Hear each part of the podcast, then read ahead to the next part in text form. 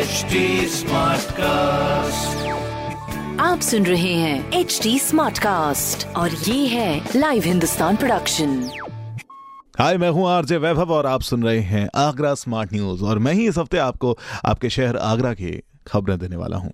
तो सबसे पहले बात करते हैं खबर नंबर एक की। ताज नगरी आगरा में एयर क्वालिटी दिन प्रतिदिन खराब होती हुई नज़र आ रही है। सीपीसीबी यानी सेंट्रल पोल्यूशन कंट्रोल बोर्ड के मुताबिक बीते दिन 209 एक्यूआई रिकॉर्ड किया गया है। खबर नंबर दो की बात करें तो किसानों की इनकम दुगनी करने के लिए चलाई जा रही मुहिम, जिसमें आगरा के एक फार्मर प्रोड्यूसर ऑर्गेनाइजेशन एफपीओ ने स्टेट की पहली प्राइवेट मंडी खोलने की तैयारी कर ली है, जिससे आगरा के आसपास के 20 से अधिक गाँव के 500 से ज़्यादा किसान जुड़ेंगे।